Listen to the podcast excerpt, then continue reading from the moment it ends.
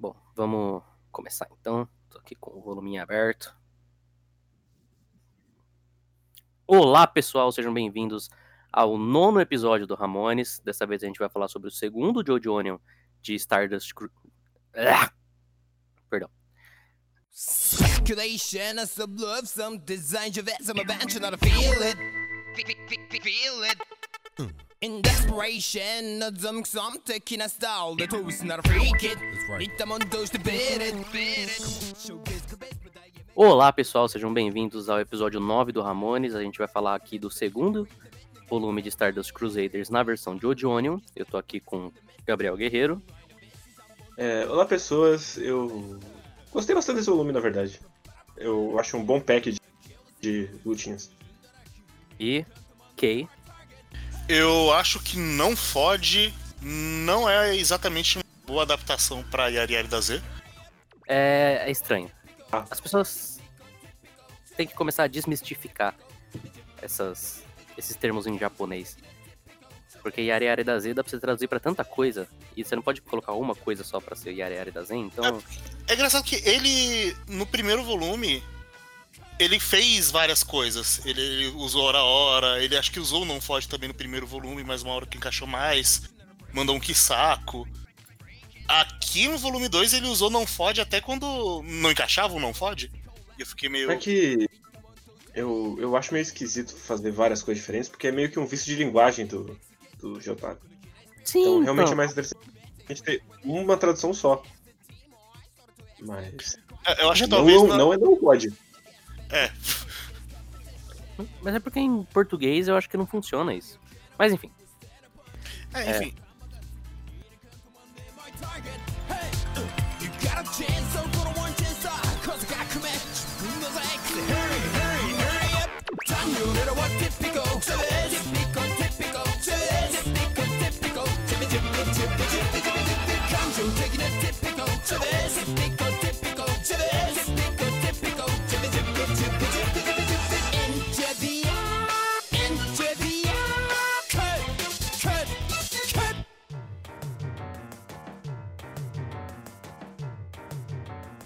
Esse volume, ele pega quatro arcos. Ele vai pegar Dark Blue Moon, Strength, The Devil e Yellow Temperance.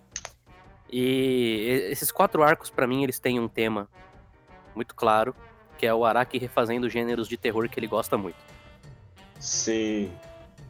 Sim. É que, assim, eu acho que todo Stardust Crusaders é vários gêneros de terror do Araki. Olhando e falando, putz, eu fizesse um episódio aqui sobre um carro desgovernado? E se eu é. fizesse sobre. Tanto é que, sei lá, o Jill, no final das contas, ele ainda é um, um vampiro. Se bem que eu acho que isso não importa tanto. Mas enfim, quando a gente chegar no Dio a gente fala. Mas eu acho que a, a questão do Dio é realmente a, a coisa mais messiânica dele, né? É, mas, bom, Dark Blue Moon, como a gente comentou, ele é um, um filme de, de tubarão, de Sim. criatura na água. É o Monstro da Lagoa. Monstro da Lagoa, exatamente. É, o que, que vocês acharam? Eu honestamente não me lembrava desse negócio. Eu lembro de poucas lutas do Stardust especificamente. Dark Blue Moon era uma que eu não me lembrava, só de pequenos trechinhos aqui e ali. Eu não lembrava 100% da luta, mas a coisa que eu sempre lembro é o Starfinger. Ah, sim, o Starfinger é. Eu, eu Que é- lembrava do contexto dele acontecendo. É, é muito bizarro, porque é muito aleatório ficar colocando esse monte de poder no, na porra do, do Star Platinum. Sim. Porque o conceito do Star Platinum é muito simples, mas aparentemente ele pode fazer muita coisa. Mas aqui, o Starfinger, eu acho que não. Foge um pouco, mas não é como se ele tivesse indo pra estratosfera, sabe? Ah, é que eu não, eu não sei, toda parada até aqui do, do, do Star Platinum é precisão. E alongar os dedos não é exatamente precisão. Mas ele tem ainda. O Starfinger, na, na verdade, ele é o, o Araki encontrando uma, uma solução bem safada pro problema do Jotaro, que é o stand dele tem um range muito baixo. Então ele precisa de um ataque à distância. E o ataque à distância dele vai ser o Starfinger. Só que depois que ele vê que ele não precisa disso, que o, o legal da luta é realmente o Jotaro chegar no cara pra bater, ele ignora. Mas eu acho que a precisão, assim, você tem um ataque que é um tiro num stand de precisão, eu acho que a- ainda tá próximo, assim. É um, um stretchzinho, mas eu não acho que é um- uma exageração tão grande assim, não. Eu acho esse arco, sendo bem honesto, bem fraco. Esse volume, pra mim, ele vai progressivamente ficando melhor. É, cada arco eu acho que ele vai melhorando mais. Eu acho ele bem fraco. É, o, o primeiro capítulo desse volume, ele vai ser só a, a motivação do Polnareff, né? Eu, eu acho muito esquisito ele chegar e falar: Ô, ô seu, seu Joseph, você tem duas mãos direitas? Aí o Joseph fala: Não. E aí, mesmo assim, ele conta o flashback dele triste. Sim. Porque ele precisa. A gente precisa entender por que, que ele tá indo com os caras, né? É, seria meio estranho isso. Se o, o- ele deu a explicação pro Kakyoin, ele vai dar pro Polnareff também. Sim. O Polnareff é um pouquinho mais compreensível, apesar de que é, é um dramalhão, mas eu gosto também da, da vibe de história de terror que o flashback dele tem. Sim. Quando, ele, quando ele começa Sim, a desenhar e tal. Né? E essa coisa da, do assassino na cidade pequena, que é uma coisa que o cara que vai voltar depois. E eu gosto da cena do. Do Dio fazendo o chazinho lá e falando, ó, eu tô vendo aqui. E ele tem um periquito. Sim! O periquito é pra ser o pet shop? Não. Eu, eu tenho quase certeza que não. Eu acho que o Araki só colocou um periquito lá. Eu não sei. Eu não confio tanto assim na, na memória do Araki pra isso. Não, eu, eu tô dizendo no sentido contrário, assim, que ele, Sim, que ele viu Ele- depois e. sim, ele pensou, putz, eu fiz um pássaro, né? Que, que tipo de pássaro que era? E aí ele não lembrou que era um periquito e ele fez um, um falcão. Deixa eu ver uma coisa. Se você pesquisar pet shop, vai aparecer pet shop, né, Matheus? ah, não, não é. Eu quase certeza que não é o pet shop. O design do pet shop é muito diferente. Esse periquito tem cabelo de Dio. Sim, mas eu acho Mas muito eu- mágico mesmo assim. Ele tá Sim. com uma porra do papagaio. O Araki. Nesse volume, o Araki ele vai começar a revelar um pouco mais do Dio. Assim. Ele vai mudar um pouquinho o design do Dio até o final do mangá. O Dio, nesse volume, ele tá com cabelão de Sim, Kakyoin. Ele pegou o penteado prestado, ele aproveitou que viu o Kakyoin. Ele viu lá no- Uhum. na fotinha que ele tirou, ele, ô, gostei daquele penteado. Passou? Sim. Eu acho. Uma coisa que eu acho meio curiosa é como o Araki ele gosta de ficar fazendo wikis nas batalhas pra colocar uma coisa mais minuciosa, mais diferente. Ao mesmo tempo que os personagens Uhum. estavam falando debaixo d'água. Mas eles falam pelos stand, então tá tudo bem. Cara, eu tava pensando eles falando pro stand, só que depois eu estava vendo os balãozinhos com a boca do Jotaro ali. A boca do Jotaro tava claramente aberta. É, eu- Mas eu não tenho culpa se ele escreveu no roteiro que eles falam pelos stands. Então eu tenho que aceitar que eles falam pelos stands. Inclusive tem um grande momento muito esquisito do, do Joseph apontando pros dois falando: vocês vão tirar o uniforme, não? E é só pro, pro, pro Araki justificar o fato deles estarem de uniforme. Eu, pra quê? Ninguém se perguntou isso. Eu acho que é uma piadinha dele, tá ligado? É, eu acho que é uma piadinha. É um dos pouquíssimos momentos mais autoconscientes do Araki. Ele quis desenhar os caras de uniforme. Aí ele, ah, vou fazer uma piadinha aqui do cara falando, porra, por que vocês estão de uniforme? Eu não, não me incomoda, não. É, tipo, por que essa uniforme eles dão uma justificativa absurda? É, uma outra coisa que me incomoda um pouco nesse arco é que a personalidade do Jotaro vai pra vários lugares diferentes que não exatamente batem com o que ele tinha sido apresentado antes. Então, é, num capítulo a gente tem o, o Jotaro ficando puto. Ah, não, não é, não é nesse arco não, mas enfim. É, num capítulo tem o Jotaro ficando puto com as meninas que estão pedindo pra tirar foto com ele. É nesse sim, é nesse sim. É, é, no- é no início do arco 1. Isso é nesse. É, ele fica puto, aí tem a piadinha com o Polnareff, né? Tipo, o Polnareff tava, tava todo sério, contando a tragédia. Aí ele, ah, deixa eu tirar uma foto sua então, não sei o que e tal, porque o Polnareff é um francês, e francês é, é tudo mulherengo. E aí no, no arco seguinte vai ter a, a cena do.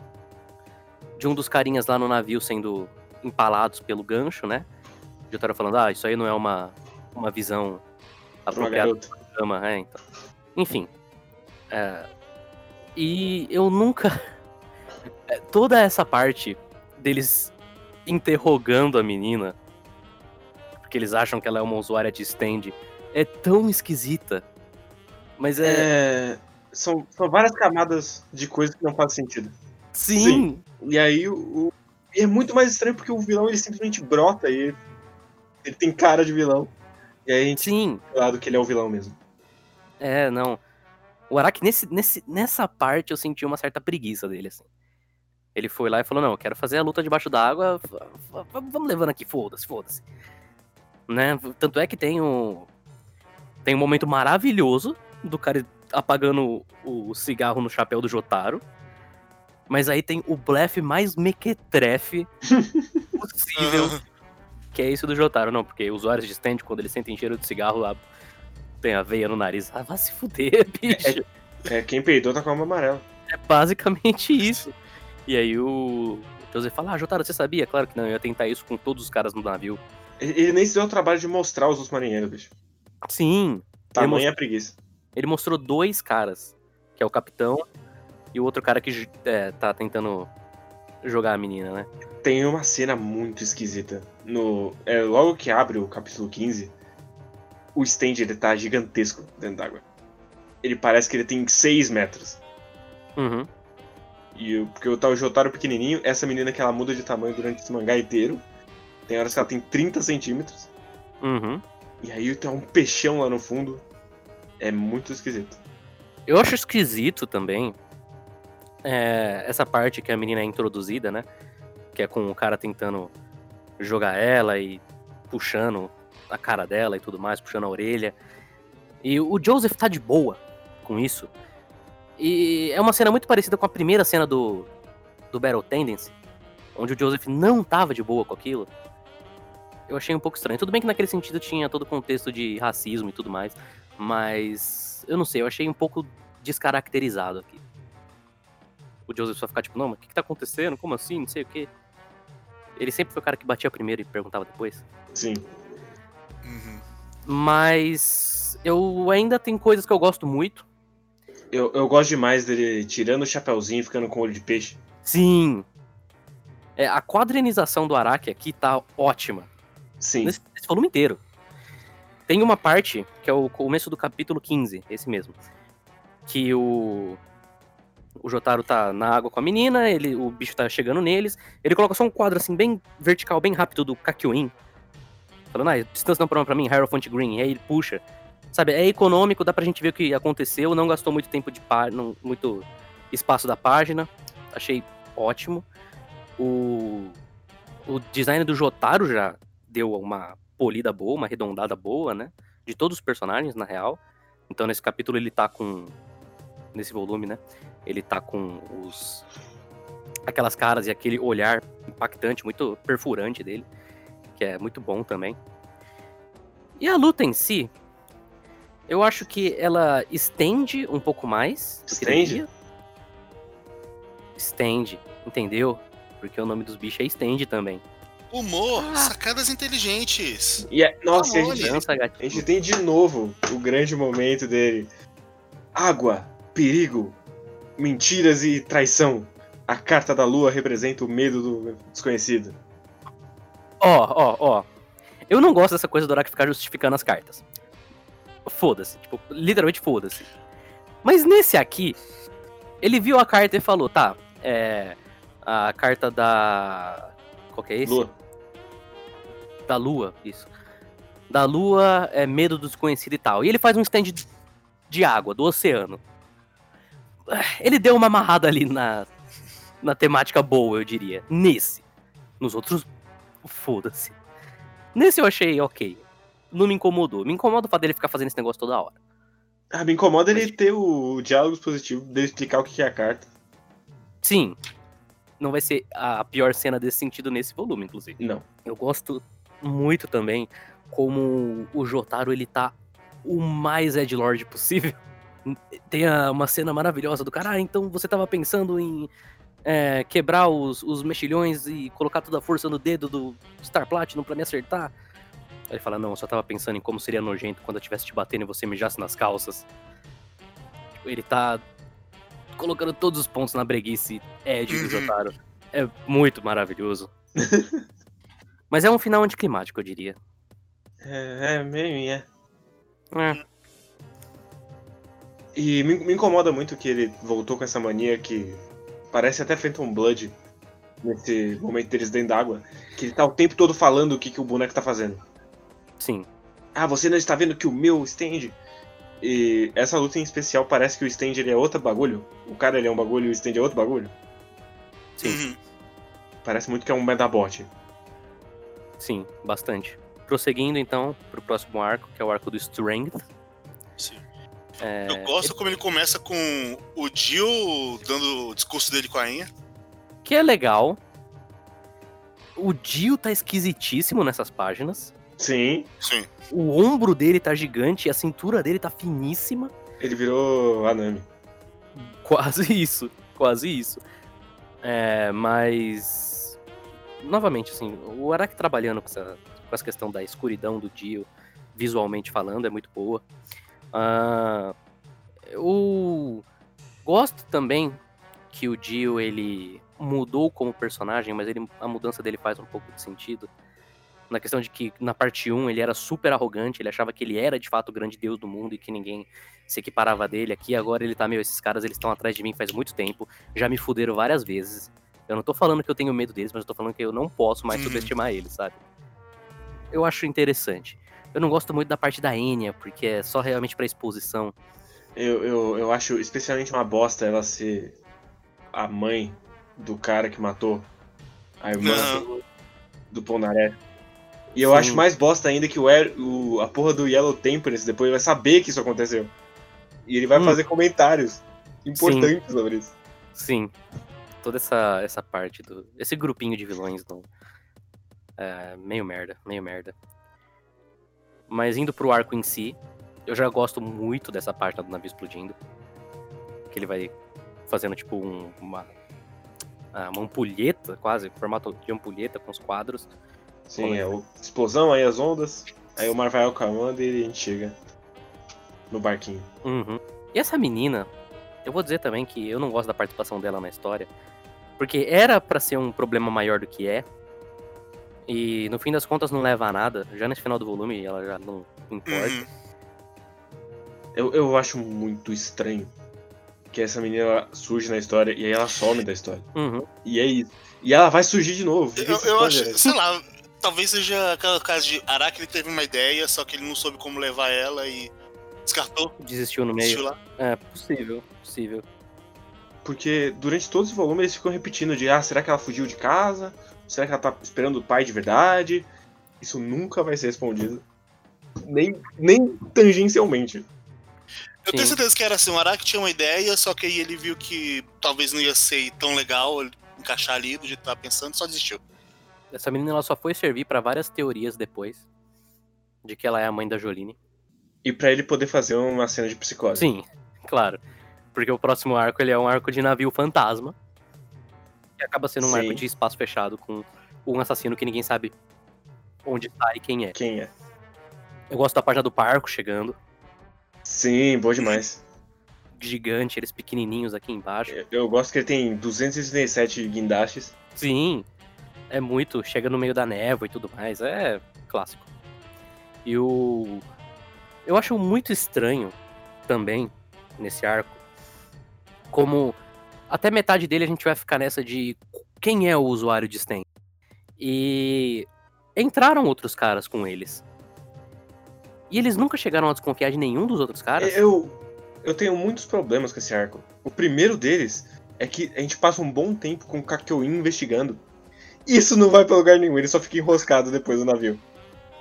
Eu não acho que a gente passa muito tempo com o Kakyoin investigando.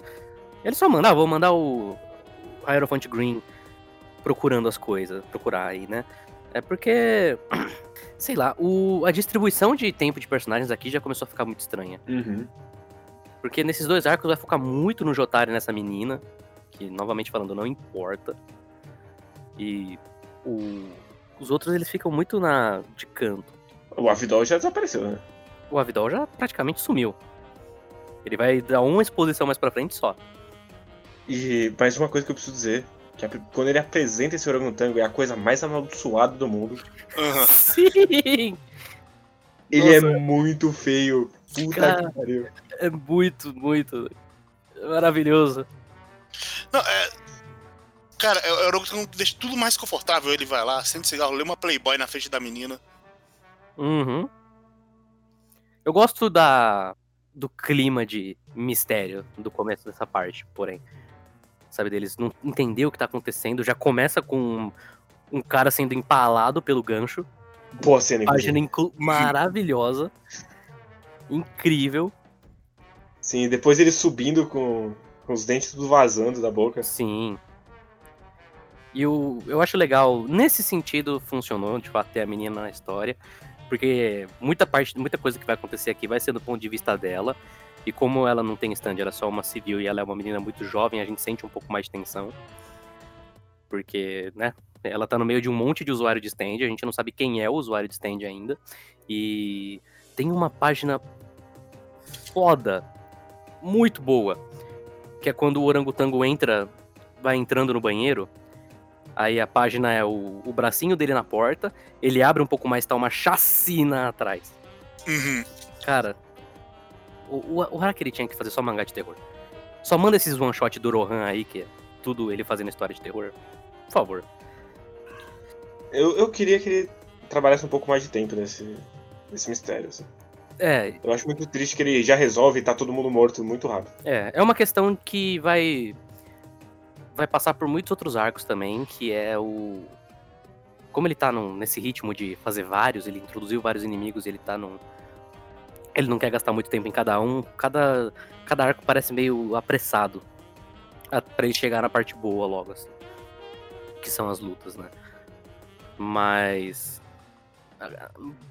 Eu entendo ele queria fazer a cena do, do. Foda ele colocar a menina tomando banho, Sim, menor de idade, sabe? Ah, pra quê? Pra menor quê, de né? idade. O Jotaro também é, ela é muito menor de idade. Eu não sei, porque o Jotaro ele é 17 anos, mas ele tem um corpo de 40. Então, mas isso deixa ainda tudo pior porque ela tem, tipo, 8, sei lá.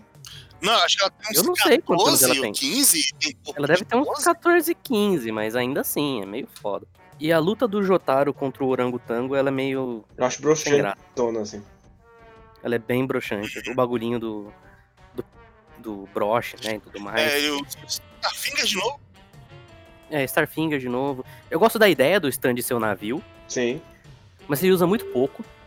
Ele usa bem no começo da luta só, com a, a hélice atingindo o Jotaro, né? Uhum. Me lembrou até muita coisa o stand do cara que tá no Jojo Leon hoje, né? Que eles estão enfrentando hoje. Mas... E aí já vai ser a parte que eu vou ter que cortar todo esse trecho, porque, enfim. Mas. Mas eu gosto demais que ele some e ele volta com roupa de capitão. e uma porra de um cachimbo Sim. e um dicionário. Um dicionário Uhum. pra explicar o stand dele. Pra falar Cara. o que ele tem. Cara. Sensacional. Resolveu um cubo mágico pra esmagar ele. Sim. Pra mostrar que ele é mais inteligente. Eu gosto do. que essa luta ela sente, você sente um pouco ela bem claustrofóbica. Nesse sentido, eu preferia que eles não ficassem cortando pro, pro Kakyoin, Joseph e tudo mais, porque aí você já tem o céu aberto, né, e tal. Eu acho que ele ficasse só no Jotaro ali seria mais eficiente, mas eu gosto de como ele tá trabalhando o espaço aqui. O Orangotango ele resolve um cubo mágico. Eu acabei de lembrar disso, porque eu passei pela página. Ele resolve um cubo mágico por algum motivo. Porque ele é inteligente. Sim, Porque ele, todo mundo caiu no plano dele. Pois é. Eu gosto do. Do Ora Ora mesmo, no final. Acho que é- tá bastante impactante. A página dele descendo o cacete no orangotango. Mas o, esse arco, pra mim, ele é bem mais clima. Só que, como a gente disse, como ele é apressado, não constrói clima direito. Mas eu acho ele bem melhor que o anterior já, por exemplo. É, eu acho melhor, mas eu acho muito esquisito esse Hora Hora que parece final piada de, de mangá de comédia. Eu não acho, não. Parece final da equipe Rocket, assim, só que com mais sangue. Não acho. Eu só acho que o Arakiri, de fato, é, nesse começo ele tá.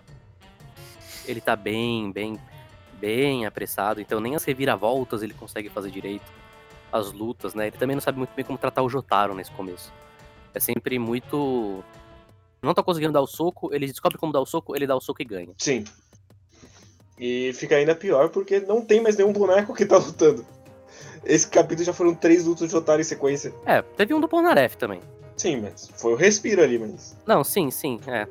como o primeiro volume não teve muitas lutas do Jotaro, acho que ele sentiu que ele precisava colocar mais coisas aqui, mas fica sem graça mesmo. Essa luta contra o macaco podia ser uma luta do Kakyoin. Não, não tem por que ser o Jotaro, não. Sim. É porque o Araki estabeleceu essa conexão dessa menina com o Jotaro, por algum motivo. Que ela serve pra mostrar como o Jotaro, ele não é só um fodão e marrento, né? Porque, Sim, tem toda a cena dele falando, ah, se ele pula na água é porque ele consegue nadar. E na página seguinte ele já tá lá na água ajudando. sim, sim. Mas eu ainda acho que o Jotaro funciona nesse contexto dessa história, mas as lutas dele são sem graça. E é estranho, porque a luta dele contra o Kakyoin foi legal. Teve todo o bagulho lá dele puxar o stand, dando beijão na mulher e tudo mais. Aqui foi sem graça. Ah, mas é que teve tempo lá, né? Ele não precisou criar o clima do Kakyoin. O Kakyoin já chegou, cortou a perna dele com o poder do retrato e se apresentou. Uhum. Na, no começo da próxima, da próxima parte, que é quando eles estão. O barco afunda, né? e Eles voltam pro barquinho. Tem uma, uma parte muito esquisita. Que é, Que é eles perdidos e cagando pra isso. Sim, Kakyoin arrumando o cabelo, Jotaro acendendo um cigarro. Ponaref, ah, vocês não querem um chicletinho, não? Logo depois o Joseph falando, meu Deus, vai ter muito mais usuários de stand por aqui. É uma tentativa de ser cool que ficou só esquisita. É, fica bem. Aí o, o Araki nos explica por que, que Singapura chama Singapura. Sim, E é aí, porque alguém viu um leão. sim. Tá bom, então. Aí você E aí tem a piada, da- piada do lixo, que é a bagagem do A bagagem. Bonaré. Eu gosto. Eu gosto dessa piada. Eu vou fazer uma crítica, Panini, aqui rapidinho do. De que eu, eu, eu achei que precisava de uma revisão numa nota que eles botaram. De quando ele falou: Ah, você vai tomar uma multa de 500 dólares de Singapura. Aí na nota tá.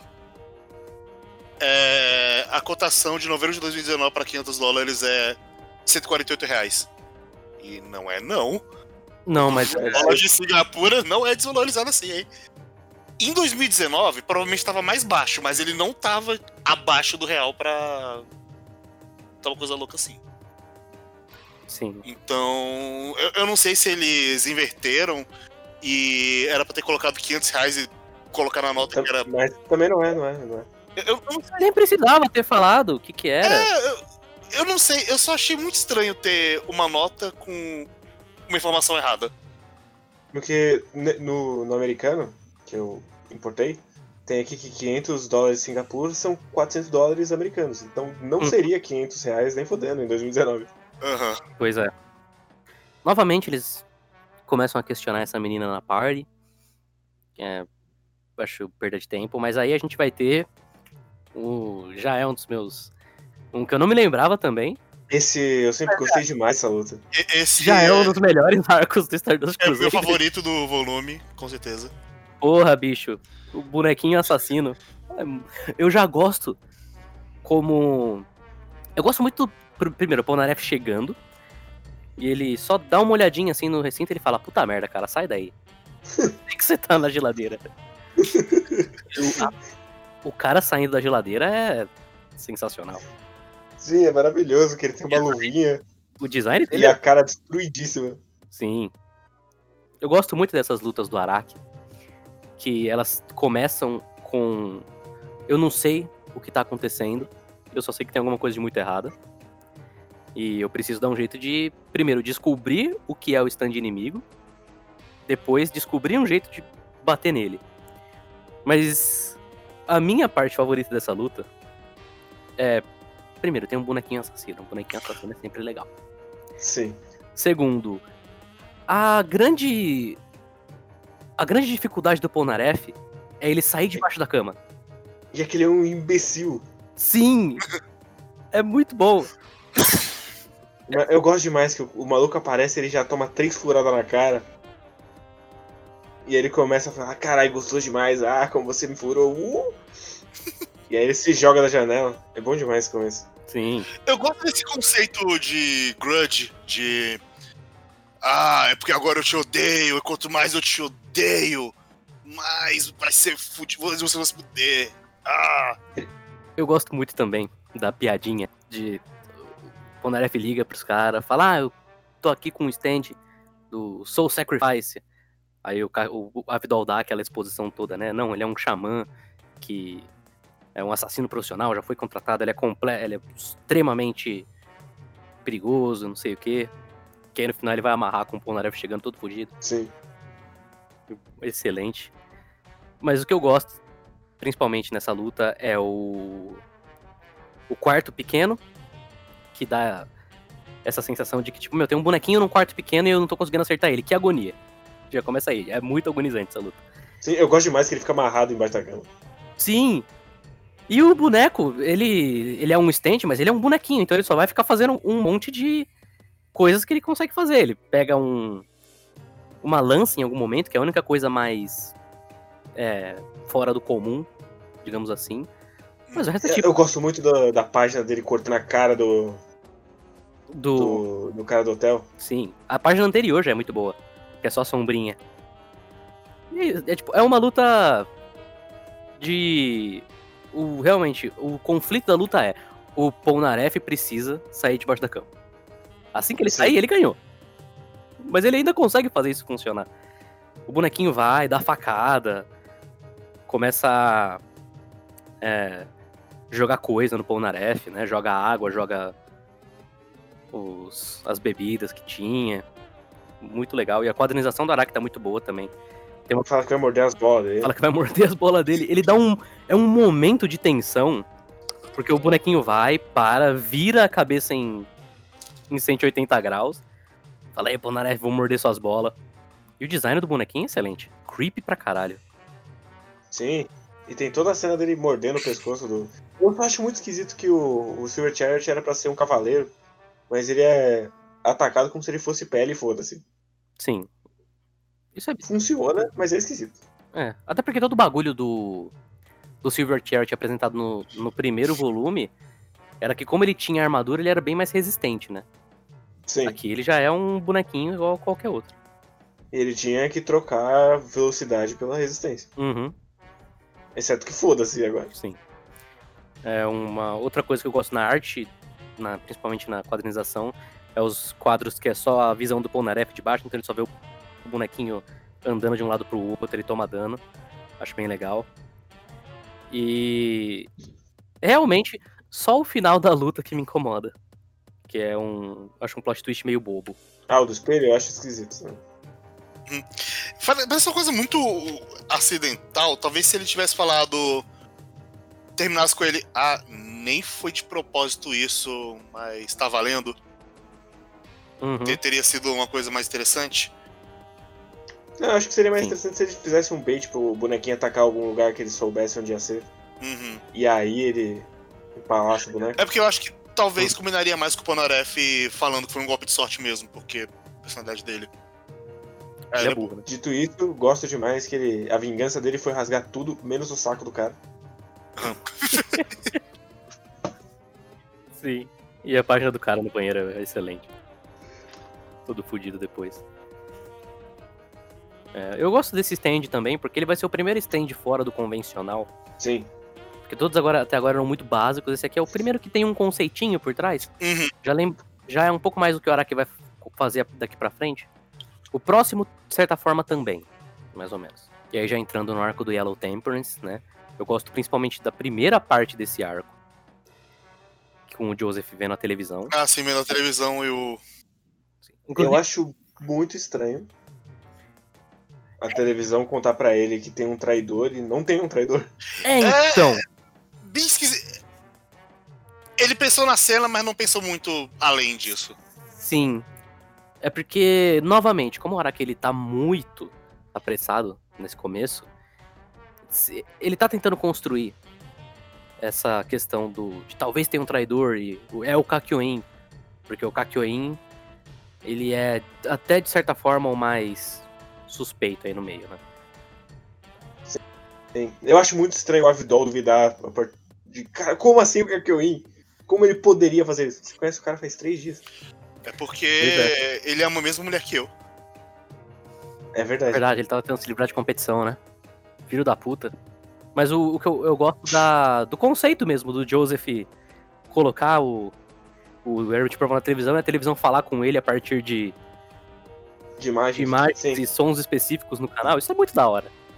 sim. Eu só acho meio, meio contraproducente que depois a gente vai pular pro Kakyoin e ele tá muito esquisito. Isso. Só que a gente já tem informação que ele é traidor. Então, Sim. porra. Uhum.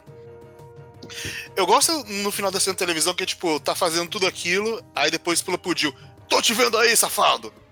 Né, ele, televisão ele bota a mãozinha na cara e aponta, inclusive. Sim. Esse é o tipo de coisa que daria pra você fazer, tipo, num. E isso aí levaria tempo. né? Mas lá na frente, lá na frente, porque. E aí já falando mesmo, vai ter um certo momento da história onde Kakyoin vai estar ausente. E ele poderia, sei lá, ter feito, tipo, o Kakyoin ausente num capítulo, o Kakyoin volta no outro e ele tá agindo esquisito. Aí o Sim. Joseph vai, vê isso, e aí eles descobrem que o Kakyoin que estava com eles era outro cara, mas enfim. É muito abrupto.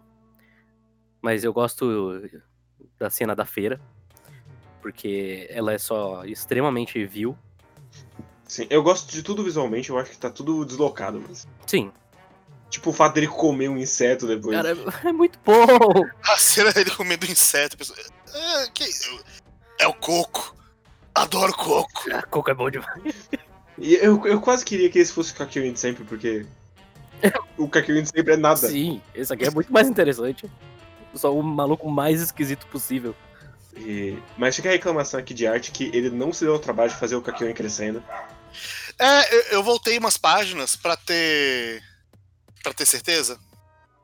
Para tipo, ah não, ele cresceu? Cresceu mesmo? Aí deixa eu ver aqui. Aí eu tava olhando umas páginas atrás eu. Não ficou perceptível, não. Mas nem dá pra ser perceptível, porque era muitos planos só mostrando a cara um do outro, É muito, muito plano fechado. muito plano fechado, então não era uma coisa que. Inclusive, o, o Araki, ele não se deu ao, ao trabalho de, ao final do arco, explicar pra gente o que, que tinha acontecido com o Kakyoin de verdade. Sim, ele só volta. Ele só volta. E fala, ah, me trocaram por outro cara? Tá bom então. Bizarro, né? Ele faz orero orero de novo. Inclusive a parte do Sim. orero orero é maravilhosa, puta merda. Como é tão, tão, tão bom. É, é muito Eu gosto muito da cerejinha caindo e acertando o, o chão. Cara, incrível. Mas. A partir daqui, mais uma vez. Ah, só uma coisa. É, contagem de cachorro morrendo, mais um. E isso, exatamente. Sim, calma, calma. De, gra de graça pra caralho. Sim. Mas eu gosto demais da cena do. Todas as cenas do Kakyoin sem o maxilar. Uhum. Tem uma cena que ele tá com o olho caindo, assim, que ele tá com a cabeça Com a- torta, Com a língua. que é perturbadora. Sim. O. O Araki é bom demais pra fazer essas coisas. Essas imagens creepy pra caralho. Bem intensas também. É incrível. É um, um autor exímio esse. Só que aí a gente vê o vilão de verdade e ele tem uma cara sem graça pra caralho. Sim. Tenta até fazer esse negócio de olha como eu sou bonito, não sei o que. Não. Sem graça. E. E no jogo Eu- de luta ele é interessante. Só queria dizer isso. Foda-se. Mas aí depois que ele se revela, a luta fica sem graça. Que vira basicamente uma corrida contra o tempo da, da geleinha. Eu não acho que ela fica tão sem graça assim. Porque se- o poderzinho do cara, pelo menos, ele dá essa, essa ideia de que não tem como derrotar esse cara realmente. Hum. Até o. Sim, mas ele não, ele não faz nada com isso de verdade. Eu É gosto, só uma ideia. eu, eu gosto da mulher no carrinho sendo ele. Eu Mas gosto- Sim. é de graça o cachorro morrendo no processo. O cachorro morrendo é super de graça. Eu gosto do Jotaro tentar coisas diferentes também. Tipo, ah, então vamos tentar queimar. Não deu. Eu, vamos tentar o sorvete. Não deu. Inclusive, outra cena maravilhosa, o Jotaro pegando o sorvete da criança. Assim, Vamos tentar bater com esse pedaço de ferro. É, não dá. E, aí ele usa a técnica da família Joestar. técnica secreta da família Joestar, que é fugir. Só que não é um fugir. né? Ele não tá fazendo a mesma coisa que o Joseph, não. Mas aí quando a, quando ela chega na água, ela realmente fica sem graça. Realmente sem graça. Mas o. Eu gosto porque o. O Jojo ele vai ter. Ele tem muita coisa de tipo. Começa a luta, o vilão tá ganhando, em certo momento o herói vai estar tá ganhando, aí o vilão vai dar uma reviravolta, que vai fazer com que parece que ele, vai, que ele ganhou já, só que o herói vai dar um golpe final e pronto. Aqui, pelo menos, o cara ele não tinha plano, realmente. Quando o Jotaro pegou ele, ele se fudeu muito. E foi por muita sorte que ele conseguiu se livrar. E tem a cena de exposição que é bem idiota. Enfim. Uhum. Mas de todas as lutas do Jotaro nessa parte, essa solução pelo menos foi a mais criativa. E a mais estúpida também, mas nesse caso o estúpido funciona. Ele deu um soco tão foda que fez o cara voar porque ele tava em cima do bueiro. Muito bom. Eu, eu só deixo passar porque a luta já tinha acabado. Sim, Mas sei lá, dava pra ser o momento de entrada triunfal do Kakyoin de verdade. Pra salvar o Jotaro, alguma coisa assim. é. Mas essa sim é uma boa cena de Ora Ora. essa cena do Hora é muito boa. Porra. O Jotaro segurando o cabelo do cara é o, é, o toque especial, assim. Porque realmente você sente, cara, esse cara ele tá apanhando muito. E é, o- é, é o primeiro Ora Ora, eu acho, que é em página dupla, né? Acho que sim, acho que sim. Hum. Eu não sei se o do Kakyoin foi, mas. É, pelo menos nesse volume é o primeiro Ora Ora em página dupla. Maravilhoso. E aí tem o finalzinho com eles falando, ah, a menina foi embora. O Kakyoin, ah, nossa, que bizarro, né? O cara tava com a minha cara, estranho. E o. A gente vê a menina no. no vagão de trás, que dá a entender que ela vai ficar seguindo eles, mas não vai. A partir do próximo capítulo ela já sumiu. Mas ela vai voltar.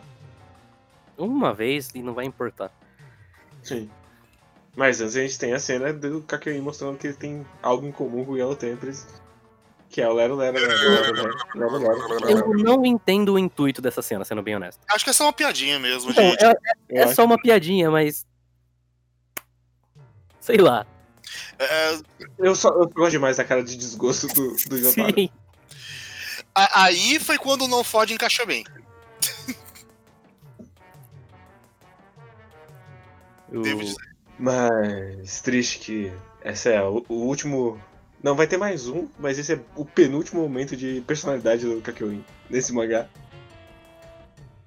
Tanto é que ele ser substituído não fez diferença nenhuma. Ninguém, ele nem se deu o trabalho de contar por quê ou como. Pois é. E é estranho que ele vai fazer. Eu entendo que, tipo, nem todos os personagens precisam ter participação num arco. Mas esse é um arco com. em que dava pra você mostrar as pessoas fazendo coisas antes de você chegar no de fato. E o Ponaref nem aparece. Também. Então, assim, sei lá. Já, já começou, como eu já disse, já ficou bizarra a distribuição de tempo dos personagens aqui. Muito, muito Jotaro, um pouquinho de Ponaref e nada do- dos outros. Um pouquinho do Joseph também, nada dos outros.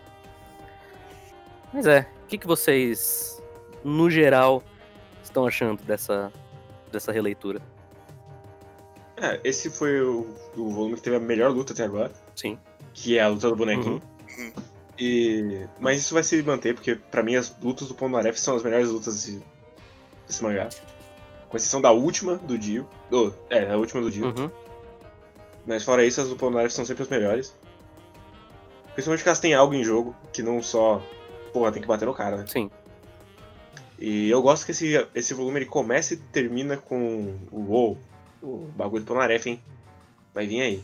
Eu acho muito esquisito que ele vai ser resolvido já volume que vem. É, O pior é que eu- Eu acho isso estranho demais. antes de eu ter feito a primeira leitura ano passado, eu sempre achava que essa luta dele era mais pro final.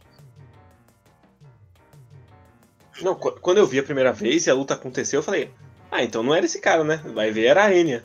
E não, era o cara mesmo. É, Já tava resolvido o arco dele, é isso? É, não. Eu, eu sabia que era no começo, porque eu lembrava que até um, metade do mangá, basicamente, era só tarô, e aí o- depois eram os deuses egípcios.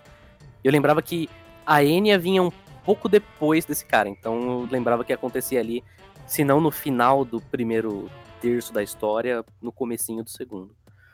Mas chega, é muito bizarro mesmo. O Araki, é, a impressão que eu tenho aqui é que ele tá fazendo muito no momento, assim. Sabe, ele tá pensando muito no o que, que eu posso fazer pra surpreender nessa semana. né? E ele vai fazer, por isso ele faz arcos muito rápidos, ele entrega as coisas muito rápido.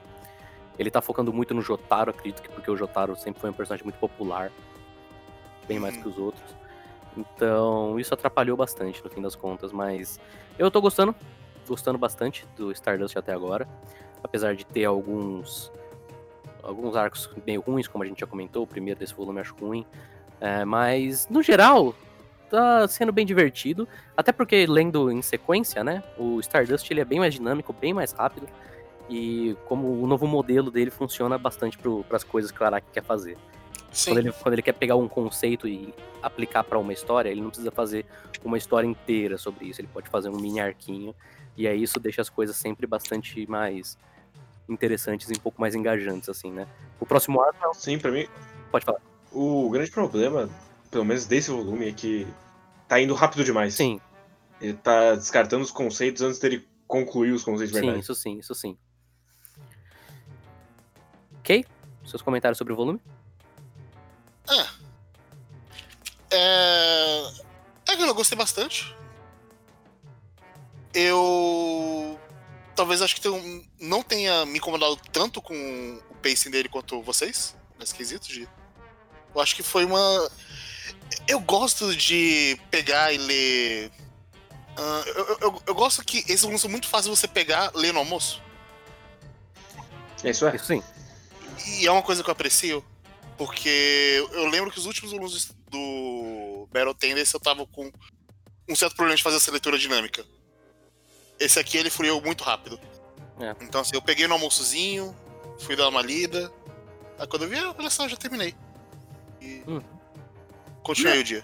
E ajuda também, porque o. O Araki ele tá a cada volume evoluindo muito como quadrinista e as páginas dele nesse volume, por exemplo, já são melhores que a do anterior, que já era uma evolução muito grande. Então, ele tá realmente assim arrebentando nesse sentido.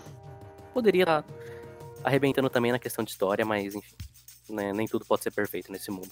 Nem o Araki ainda. Ainda. Ainda. Porque na próxima parte ele já vai ficar perfeito. Aí ele vai desistir da perfeição, depois ele vai ficar perfeito de novo e continuar perfeito até o. Bonito. Ele só escorregou na perfeição rapidão. Entendeu? É. Teve um momentinho ali que ele falou, putz, não quero mais ser perfeito. Aí depois ele falou, não, eu gostava, vai.